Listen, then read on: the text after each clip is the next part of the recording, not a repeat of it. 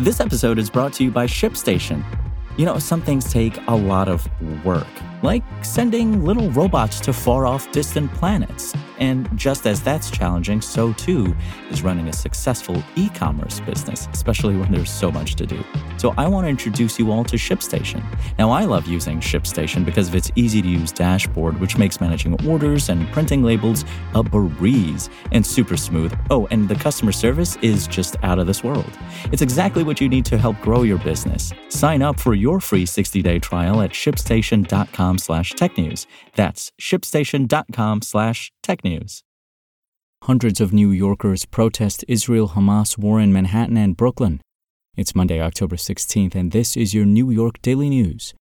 Monday's forecast calls for partly cloudy skies in New York City with a high near 63 and a low near 51.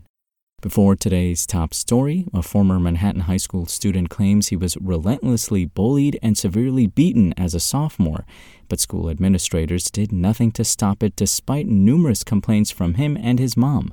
Elijah Smith, now 21 years old, claims in a lawsuit filed in Manhattan Supreme Court that the bullying started soon after he began school at Unity Center for Urban Technologies in Murray Hill in the autumn of 2018 and culminated with a beating in April 2019 that left him with a fractured skull, stab wounds, and lasting emotional trauma. Smith's lawsuit was originally filed in 2020 by another lawyer and has been delayed by the slowdown in the courts caused by the pandemic. It wasn't assigned to a judge until 2022. Smith's lawyer said the city has been slow to provide key documents in the case, such as complaints that Smith says he made, and has not produced the school administrators who need to be deposed. A spokesman for the city law department declined to comment on pending litigation.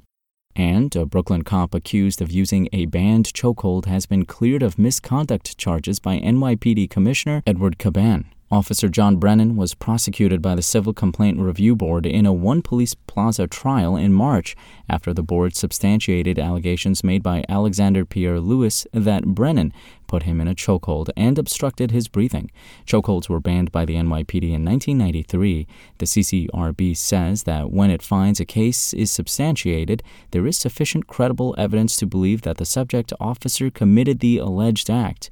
But substantiated cases often result in departmental trials where administrative law judges may disagree with the CCRB's findings.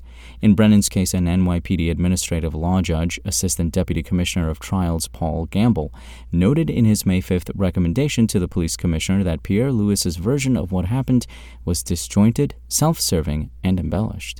Gamble said video disproved some of Pierre Lewis's testimony, including statements that he didn't resist and that officers dragged his face across the ground after he was pulled from his car.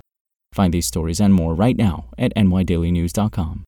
Hundreds of New Yorkers on Friday night rallied against the unfolding war between Hamas and Israel in a pair of protests that resulted in arrests in Brooklyn and Manhattan. A protest by a Jewish peace group over Israel's plans to invade Gaza drew hundreds of people to the area near Grand Army Plaza in Brooklyn and resulted in 57 arrests, police said. The protesters blocked traffic by sitting down at an intersection. Among those arrested was Queens Democratic State Assemblyman Zohran Mamdani. His office said in a news release, We are on the brink of genocide of the Palestinian people, Mamdani said. He also called the Hamas murders of Israeli citizens horrific. Also arrested was Brooklyn Democratic Assemblywoman Marcela Mitaynes, said a police source.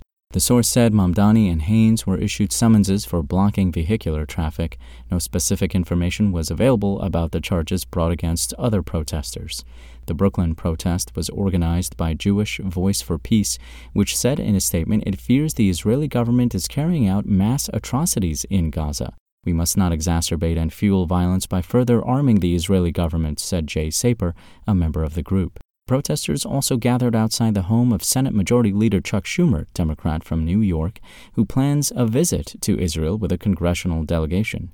In Manhattan, a mostly peaceful protest of about 2,500 people gathered in Midtown to support freedom for Palestine. Police said three people were arrested on disorderly conduct charges in the protest, which gathered at Times Square and moved down East 42nd Street toward the United Nations. A police source confirmed that police had deployed 6,000 officers across the city to protect sensitive targets and monitor protests. For more on this story and for the latest in New York City politics, visit nydailynews.com and follow us on social media at nydailynews. Thanks for listening. My name is Imran Sheikh, and we'll talk more tomorrow. Want to learn how you can make smarter decisions with your money? Well, I've got the podcast for you. I'm Sean Pyles, and I host NerdWallet's Smart Money Podcast. Our show features our team of nerds, personal finance experts in credit cards, banking, investing, and more. And they'll help you make the most of your money while cutting through the clutter and misinformation in today's world of personal finance. You'll get clarity on strategies to help you build your wealth, invest wisely, shop for financial products, and plan for major life events. Listen to NerdWallet's Smart Money Podcast wherever you get your podcasts.